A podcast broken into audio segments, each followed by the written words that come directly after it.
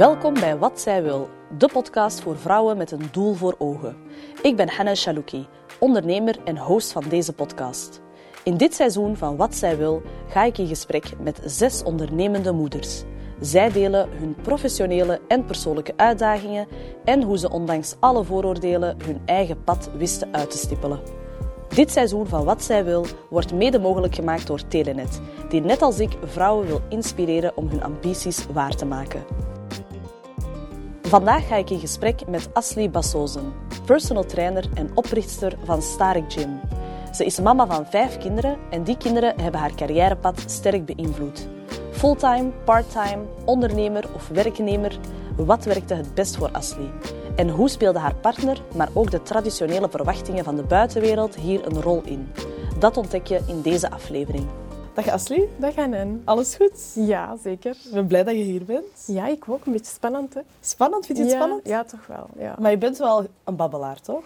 Uh, blijkbaar. Ik, ik, was verrast. Ik heb zo uh, meegedaan aan het programma van de personal trainers. En daar zeiden ze in mijn intro van een spraakwaterval. Echt? En ik zei, oh, oké. Okay. ik kan me dat wel inbeelden. Ja? Ik heb je ook altijd gekend als een heel vlotte verteller, maar ook als een heel sportieve persoon. Ja. Je bent de oprichter van Stark. Ja. Uh, je bent heel actief als personal trainer. Maar waar is dat ooit begonnen? Um, eigenlijk mijn verhaal uh, van Stark of van personal trainer zijnde is um, een, een uit de hand gelopen hobby eigenlijk. Een beetje. Ik ben eigenlijk erin gerold. Ik uh, ben gestart in 2006 als lesgeefster. En dan tien jaar nadien heb ik gezegd van oké, okay, ik ga dat een stapje verder brengen. Ik ga een opleiding doen tot personal trainer. En dan heb ik mijn opleiding gedaan. Um, ik heb dat altijd ook gecombineerd met een job, een fulltime job. Um, en dan in 2016 heb ik gezegd van oké, okay, ik zie toch wel dat er heel veel vraag is. En moeten we zorgen dat die aanbod er ook is. Ja. Dus ben ik thuis gestart in een kleine gym, een home gym. En dan, uh, ja, dat bleef maar groeien en groeien. En ja, in ik werkte toen dan in uh, parttime. Heb ik uh, hebben het pand gekocht die we, waar we nu zitten Mhm. in 2018. En dan zijn we zo verhuisd naar uh, daar. en dat hebben we samengebracht. We hebben het samen gedaan met een aantal mensen. Ik heb dat niet alleen gedaan natuurlijk. Mhm. wij doen dat nu nog steeds samen met twee um, diëtisten. Nee, sorry, één diëtist. Twee kinesisten en een aantal personal trainers. Dus zo is het gegroeid eigenlijk. Ja. ja. En wanneer heb je beslist van oké, okay, nu ga ik hier echt de sprong wagen. Ga ik fulltime voor mijn eigen onderneming? Mm, dat was niet zo vanzelfsprekend. Ik heb daar echt... Uh, ja, ik denk dat ik niet zo'n risicotaker ben. Ik denk dat ik echt mm. alles zo heel berekend en, en voorzichtig mm. moet laten gaan. Um, dat is heel stapsgewijs gegaan. Ik zeg het, ik ben in 2011 eerst in bijberoep gestart, in 2011 bijberoep en dan um, in 2019 in hoofdberoep. Uh, maar dan nog steeds combinerend eigenlijk. Ja.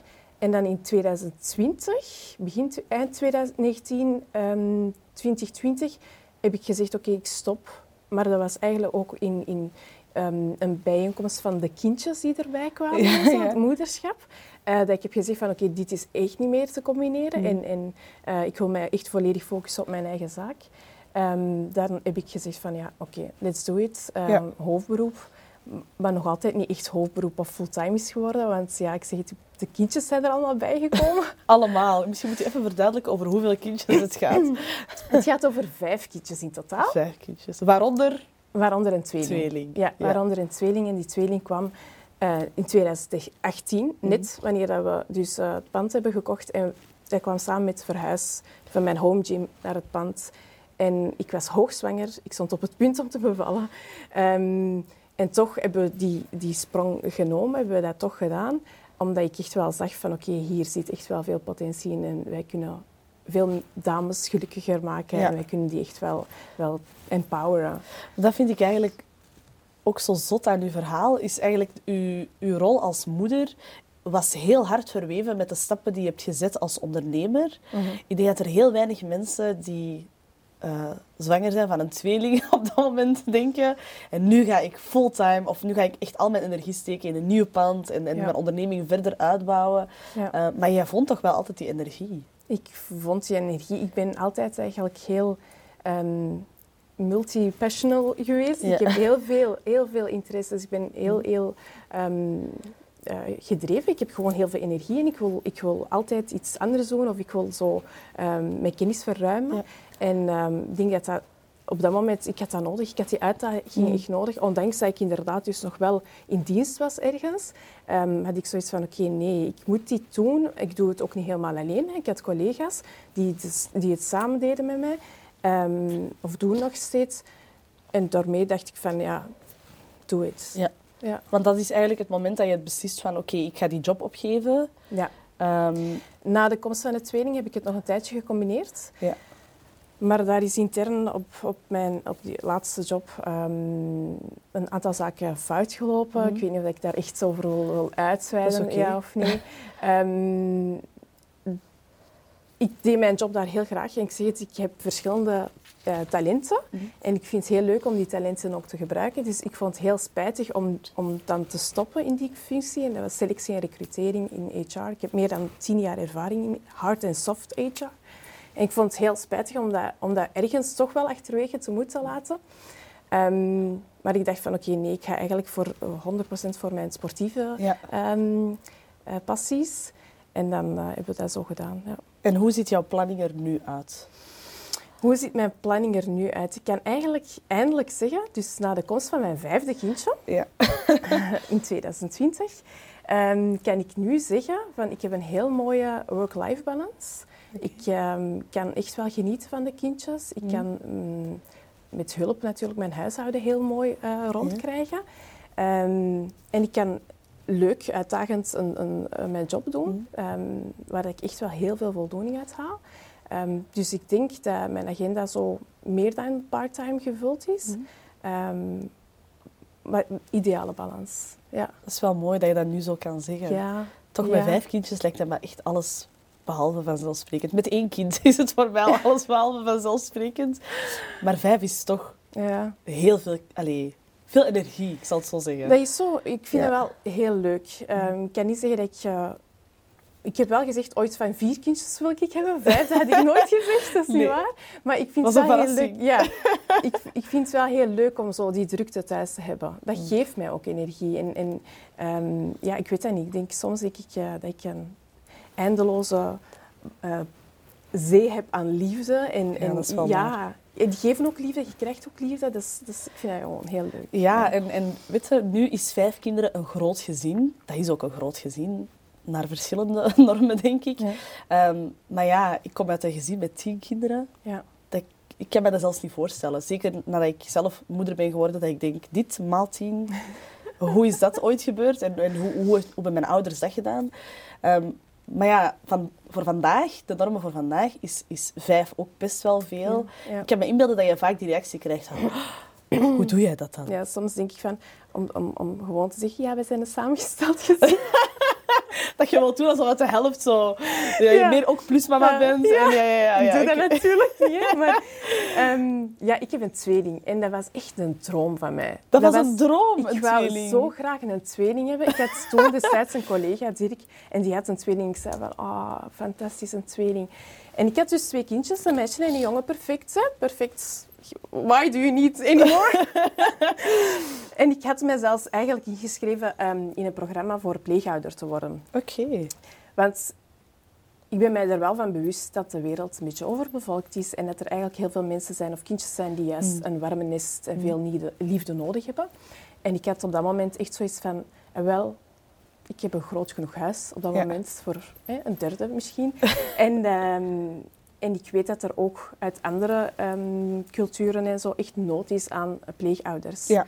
Met een gelijkaardige culturele Voilà. achtergrond, religie. Ja, voilà, ja, dat ja. bedoel ik. Ehm, dus dat was mijn intentie eigenlijk om, om, om dat te doen. Ik had mijn man uiteindelijk overtuigd gekregen om mee in te stappen. Ehm, en dan ja, een paar weken nadien kwamen we erachter dat er een tweeling op komst was. Ja.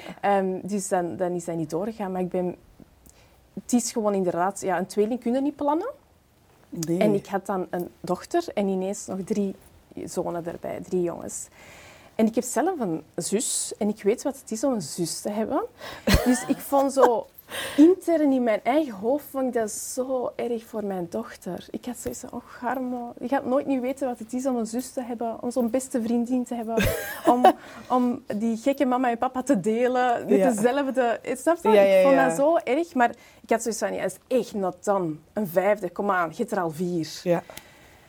Ehm, en dan ja, ik zeg het, dat is eigenlijk een, een interne wens die ik het universum heb uitgezonden. En dan ineens.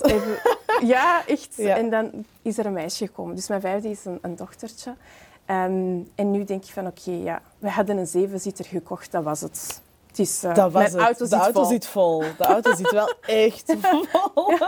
Ja. dat is wel grappig, want eh, je hebt mijn boek gelezen, Impostermoeder. En, Ja. en in een van de, de hoofdstukken deel ik ook mijn eigen gedachten rond gezinsplanning. En ik Ja. vind het grappig dat je zegt, ja, ik wil echt wel een zusje Ja. mijn kind. Ja. Want dat zijn allemaal dingen waarvan ik ook denk, ja, idealiter, een jongen en een meisje. En daarna misschien, ja, tof, een broertje of een zusje. Of...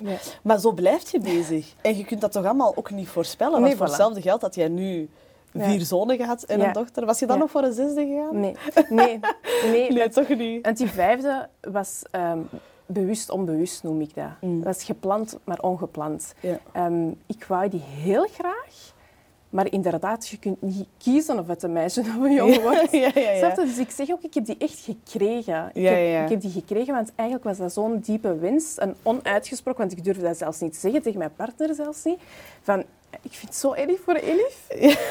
En dan hebben wij toch een, een dochtertje gekregen. Dus Ik, ik, eind goed, al goed. ja, voilà, inderdaad. In jouw geval wel. Ja.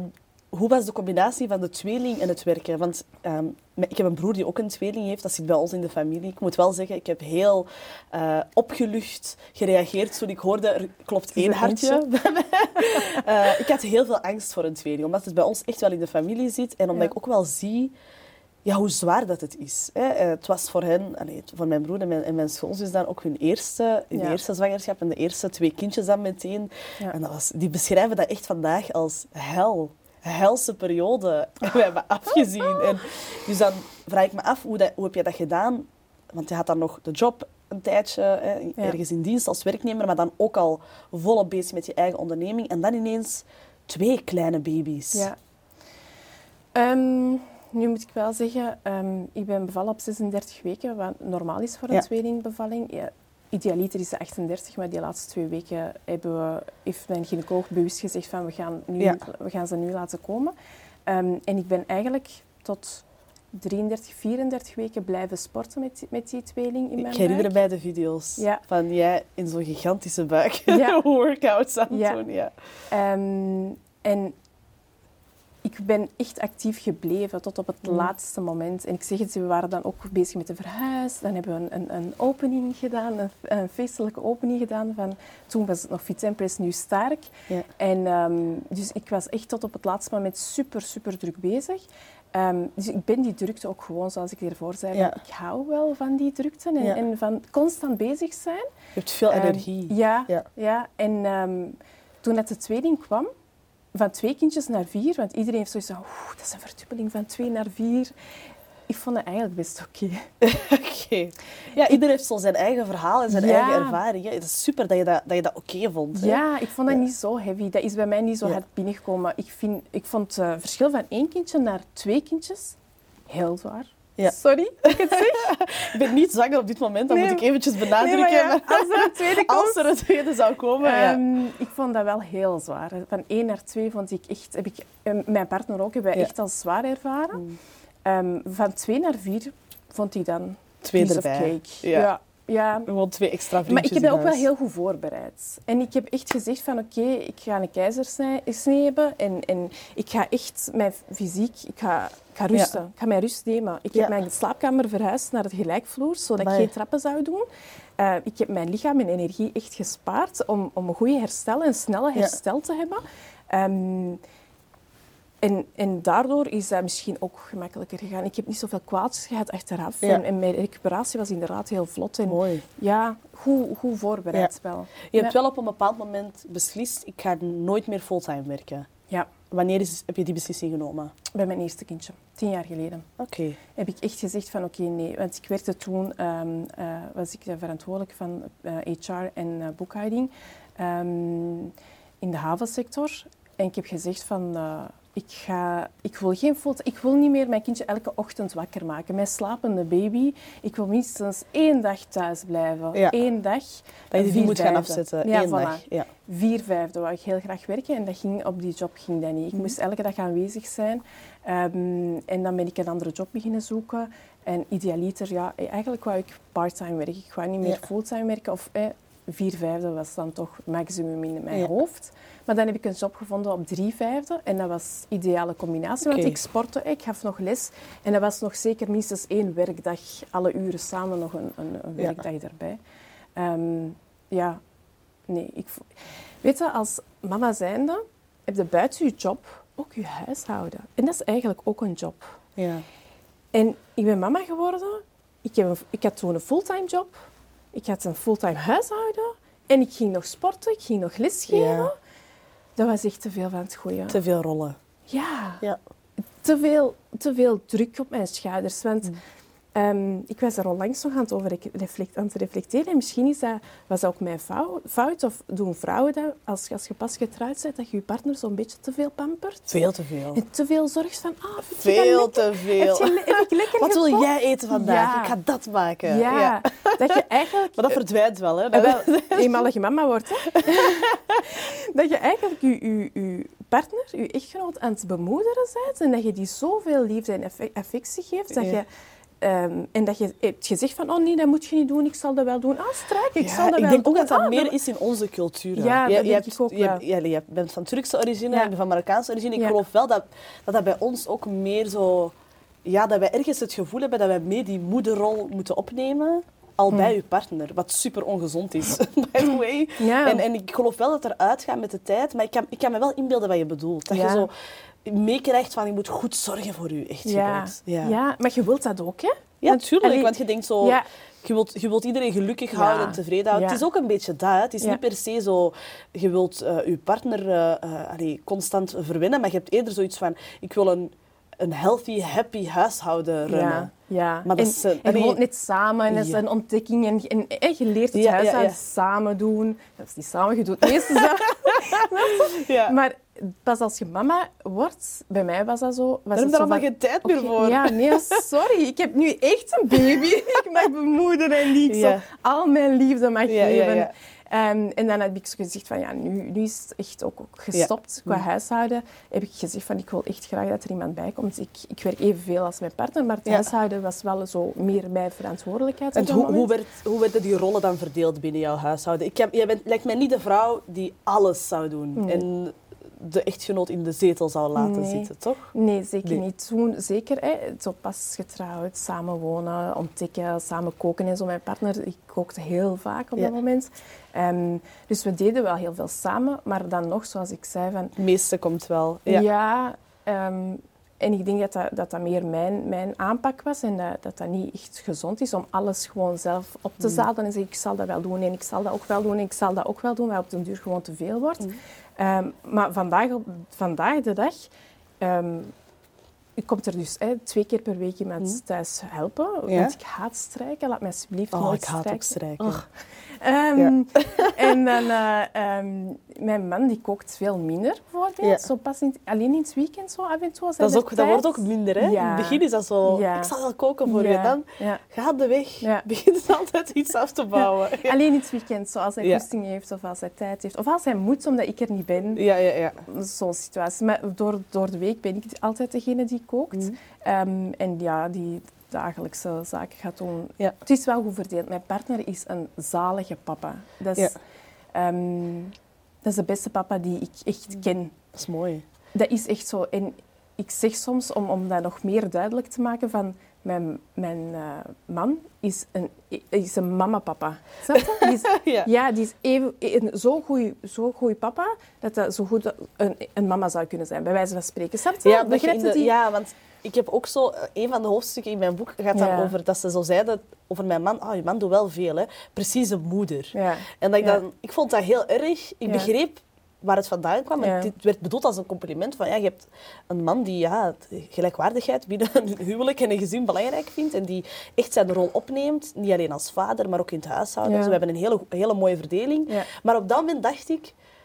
waarom is een goede papa zoals een mama? En waarom moet een mama perfect zijn Ja.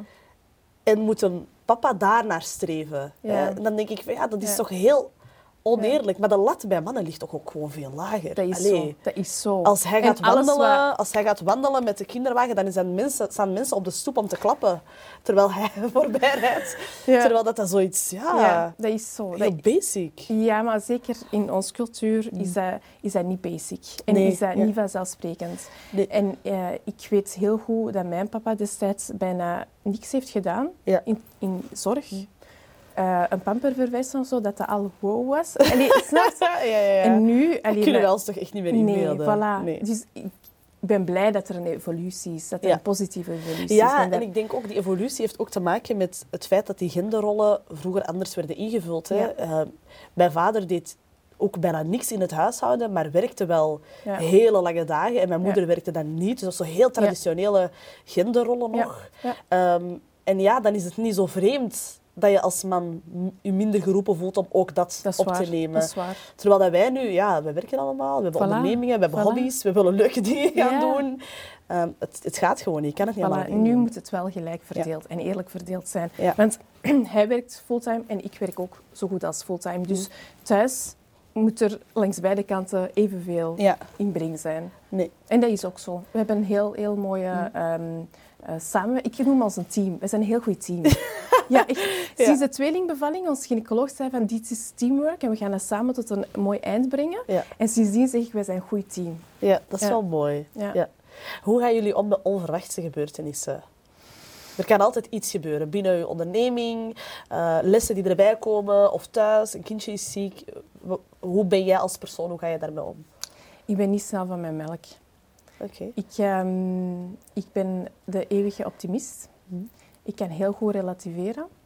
En ik denk heel snel in oplossingen. Hoe kan ik dat oplossen? Wat is het meest efficiënte manier om dit gedaan te krijgen Ja. of om, om hier een oplossing te vinden? Ehm, ik kan redelijk goed snel schakelen. Ehm, en dat heeft weer te maken met mijn veelzijdigheid. je? Ik, eh, ja, mijn brein werkt op een andere manier. Ik kan Ja. echt wel snel zeggen van oké, nee, dat, dat, dat, dat, we gaan het zo, zo, zo, zo doen en, Ja. en dat komt goed. Ja, Ben je iemand die gemakkelijk hulp vraagt? ik was niet zo. Ik ben wel zo geworden. En misschien is dat, allee, dat is gewoon een heel goede tip voor alle mama's. Mm. Ehm, want ik was ook perfectionistisch. Ik wou dat alles goed was. En vanaf dat ik mama ben geworden, heb ik dat geluk na mijn eerste. Want de eerste is iedereen wel zo. Was ik heel perfectionistisch en heb ik dat laat, leren loslaten. Ja. En ehm, ik denk dat dat wel een heel belangrijke is, want ja, je streeft toch wel om het zo goed mogelijk te doen. En, en je wilt eh, voldoen aan alle vink, check, check, check. Dat Ja. kan ik ook, dit kan ik Ja, doen, ja. Dit, dit doe ik ook perfect. Maar dat, ja, je moet dat echt loslaten. Je moet dat echt leren loslaten. Ehm, ik denk dat dat, ja, na, ook na de komst van, van de tweeling bijvoorbeeld, het moment dat ik ben verhuisd van mijn home gym naar, naar de zaak, als ik die perfectionisme niet had losgelaten, dan had ik nu vandaag nog altijd geen eigen zaak. Dan had ik nog altijd, Ja. was ik niet, niet groter gegaan. Snap je? Ja. Want het kon nog beter en, en daar kon nog en- een likje verf en hier kon nog dit. En ja. Ja. ergens moet je dat echt loslaten. Ik merk nu wel, terwijl je dit aan het vertellen bent, dat ik eigenlijk heel veel vrouwen ken die zo dat perfectionisme in zich hebben. Zo, wij streven altijd naar het beste mogelijke resultaat en de beste versie van onszelf. Hoe heb je dat leren loslaten? Ik denk dat dat ook komt van het feit, in mijn geval, Mm. ehm, ik heb mij altijd moeten bewijzen. Of wij moeten ons altijd bewijzen. Mm. En wij moeten altijd picture perfect en wij moeten altijd ehm, ja, ervoor zorgen dat je niks verkeerd, hè, de of het eh, fouten Ja, ja. Maar Ja, ja, ja. op dat, hè, wij, wij moeten altijd heel ehm, berekend zijn en heel voorzichtig zijn, omdat, omdat we wel heel kritisch worden bekeken. Vanuit de buitenwereld. Ja. ja. Ehm, Met wij bedoel je wij vrouwen of wij mensen van kleur? Van kleur, Ja. mensen van kleur vooral. Ja, oké. Ehm, Zo en die hoe- bewijsdrang. Ja, ja, Ja. Zo. Ik kan dit, of ik mag hier ook zijn. Of, snap? Ja, ja, Zo, die, die, het, het inderdaad bewijzen en, en zie, Mhm. I show you. Ja, ja. ja. En hoe heb ik dat leren loslaten? Ehm, gaat niet anders soms. Ja. Het gaat gewoon niet. Je kunt niet alles doen, of ik, omdat ik zoveel dingen wil doen en zoveel... Ik kan niet alle rollen die, mij, die ik mij heb toegeëigend 100% perfect doen. Hè? Ja. Voor wat, wat voor mij perfect is natuurlijk. Want mijn lat lag heel hoog. En dan moet je ergens een balans vinden om al die rollen heel, Ja. heel goed te doen, in balans te doen. Ja. ja, en dan is hulpvragen wel essentieel. ja. We zeggen ook, it takes a village to Ja. raise a child. Wie behoort er tot jouw village? Ehm, de, eer- de allereerste buiten mijn gezin is mijn mama. Mijn mama is een heel grote hulp. Ehm, en daarbuiten, ja, ik heb toch wel een heel mooi sociaal netwerk met nichtjes die zo babysit gaan doen enzovoort. Dat En zijn mijn- toch echt de beste dingen. Ja. Nichtjes die kunnen babysitten. Ja. Ik zou echt Ja. niet weten wat ik zonder hen moet doen. Ja. Ja. En dan mijn schoonouders, mijn man is van de Kempen, is van Mol. Dus mijn man, afgelopen weekend had ik een groep van tien eh, vriendinnen over de vloer, plus acht kindjes die samenkwamen. Dus mijn man heeft alle, niet alle vijf, maar vier kindjes meegenomen. En die is bij mijn schoonouders gaan logeren, een weekendje weg, zodat ik op gemak alles kon organiseren Ja. en, en kon preppen. Ehm, dus ja, ik heb heel veel hulp wel ook van mijn schoonfamilie. Ja. En wat zijn dan dingen die je voor jezelf doet? Mm.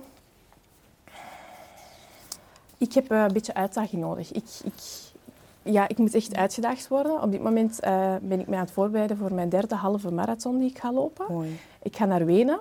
Oh, wauw. Eh, deze keer is het niet in België. Ik ga naar Wenen een halve marathon lopen samen met mijn collega. Ehm, en ik heb zo echt doelen, sportief, voor mij sportieve doelen. Ik hou ervan om mij echt om mezelf uit mijn comfortzone te halen, om, om mijn fysieke grenzen te verleggen, om te ontdekken van ja, wat kan ik nog meer met mijn lichaam. Ehm, en mijn, mijn doel is ook nog hè, een volledige marathon lopen. Ehm, en dat zijn de dingen die ik echt doe. Voor mij is dat een beetje mijn zelfzorg. Mhm. Ehm, ja, daarbuiten is af en toe een boek lezen. Ah, I love it. Mijn boek heb je ook Ja. gelezen. Wat Ja. vond je ervan?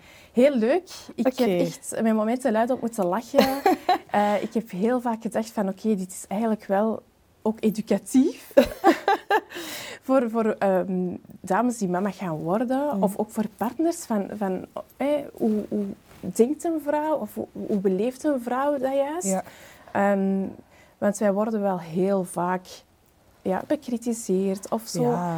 Ehm, ja, zo heel vaak door andere vrouwen. Ja, ja, vrouwen zijn heel hard voor vrouwen. hè. Ja, ik zeg ook wel, allee, ik, ik zeg dat zelf ook.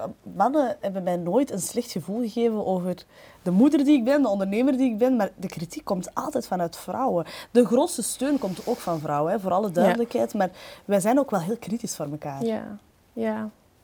Ja, ik weet niet. Als vrouw zijn je gewoon veel harder en veel directer tegen een andere vrouw, denk ik. Waarom? I don't know. Waarom Mhm. vinden wij dat dat mag en dat dat kan? Ehm, terwijl als vrouw weet je eigenlijk ook als, als geen ander hoe hard dat, dat binnenkomt en hoe hard dat je dat je kunt aantrekken. Ehm, maar dat is wel een feit. Dat is Ja, zo. het is ook niet altijd Ja. vanuit slechte bedoelingen Nee. natuurlijk, hè, maar het kan wel binnenkomen. Ja. Hoe ga je daar zelf mee om, met kritiek van anderen? Of heb je wel al eens kritiek gekregen over, zeg maar, je hebt vijf kinderen, maar je staat ook wel constant in die gym en... Ik krijg daar niet zoveel, zoveel eh, kritiek over. Ja. Maar ehm, ik kan niet zeggen dat ik heel goed om kan gaan met zeker negatieve kritiek. Ja? Ik laat dat heel hard aan mijn hart komen. Ik vind dat dan, dan heel erg van, oei, wat heb ik gedaan om, om dat te laten zeggen? Of, Ja. of, ik zoek het altijd weer bij mezelf. Van, Ja. waarom, waarom heb ik dat laten zeggen? Of, Ja, ja, ja. Maar ik denk wel dat het iets is wat heel veel mensen hebben. Ja, ja. En terwijl dat is niet zo. Ja. Meestal moet je naar buiten kijken. En meestal moet, moet de persoon die dat die kritiek Mm. geeft eigenlijk... Daar zit het er meestal in. Want ik zeg dat vaak. Ik heb dat onlangs nog ehm, tegen mijn zus gezegd. En, eh, dat is thuis zo een, een, een ehm, internal kwestie van de partner die veel helpt of niet helpt. En dan is er soms wel vanuit eh, de oudere generatie heel harde kritiek tegenover die partner die thuis wel veel, veel werkt. En mijn zus heeft zoiets van, ja, maar ik ga die kritiek mijn man niet, niet laten beleven. Ik ga, ik ga dat, die mensen niet gunnen om dat Ja. te laten zeggen. Dus ik ga wel alles doen. Ik ga wel zorgen dat alles... En ik heb zoiets van, nee, sorry. Als die persoon zo'n negatieve kritiek over mijn echtgenoot durft te uiten, Ja. dat, is, dat is de lelijkheid of dat is, dat is, ja, dat is zo. dat is zijn probleem. Ja. Dat is niet mijn probleem. Ja. Snap je? En meestal moet je dus de- daar buiten kijken, niet altijd naar je eigen. Daar hebben wij ook gewoon zelf, denk ik, als vrouwen als, eigen, als ons eigen gender nog wel werk aan. Ja. En hoe gaan we daarmee om? Ja. Met al die negativiteit over die verschillende rollen die we dan opnemen. Ja, en het is niet aan ons om die, niet altijd om die beeld van de oudere generatie te proberen te veranderen. Ja. Die, dat gaat heel moeilijk zijn voor Nee, hen. dat is ook zoiets. Je kunt daar wel de energie in steken, maar wat haalt je daaruit? Voilà. Ik kan met mijn moeder uren discussiëren hè, Ja? over eh, ja, wat vrouwen horen te doen, wat mannen horen te doen en alles wat daarbij komt kijken. Maar aan het eind van de dag aanvaard ik ook, ja, dat is een, een vrouw van een andere generatie, die heeft dingen gedaan op haar manier. En ja, whatever works for you. Voilà. Maar het hoeft niet per se voor mij te werken. Ehm, maar ja, je merkt toch wel, soms, soms stoot je op die generatieverschillen. Ja. Ik weet bijvoorbeeld, Ja. elke keer, elke keer als mijn man iets doet voor onze zoon, Ja. eender wat, iets heel kleins, schoentjes aandoen, jasje aandoen, echt basic dingen, dat mijn moeder toch altijd moet zeggen, echt een goede papa. Hij doet toch zoveel. Pluim.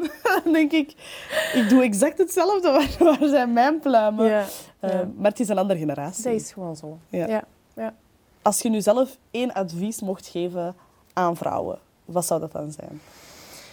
Ehm, maak van jezelf een prioriteit. Zet jezelf op de eerste plaats. Ik zie zoveel vrouwen die, die hè, komen trainen bij ons, die, die fysieke doelen hebben. Maar meestal is het eigenlijk te ver gekomen. Hebben ze het te ver laten gaan. Hè? Mm. Ehm, ik zie zo vaak, bij mezelf ook, hè. wij gaan er zijn voor iedereen, voor alles. We gaan er zijn voor onze kindjes, voor de hobby's van de kindjes, voor de partner, voor het huishouden dat perfect moet zijn. Ja. En wij belanden zo ja, ergens Onderaan de to-do-list. Ja, Ja. maar dat is echt niet oké. En, en Mm. ik, heb, ik zeg dat altijd en ik ga dat blijven zeggen. Als mama of als vrouw, als jij gelukkig bent of als jij jezelf, hè, als je weet van ik doe er iets aan, ik ben Mhm. echt aan, aan het werken aan, aan mijn eigen geluk, ik ben aan het investeren in mijn eigen. En dat moet niet altijd sporten zijn, dat kan ook een Ja. opleiding zijn of iets, iets, een hobby zijn. Ja. Als jij gelukkig bent, dan gaat, gaat dat ook uitstralen naar je kinderen. Dan ga je gewoon een betere partner zijn, ga je beter mama zijn enzovoort. Dus maak eerst werk van je eigen. Mm. Eerst jij, dan de rest. Ja. Dat is, ja, Dat is ook een van de redenen waarom je bent begonnen met Stark uiteindelijk.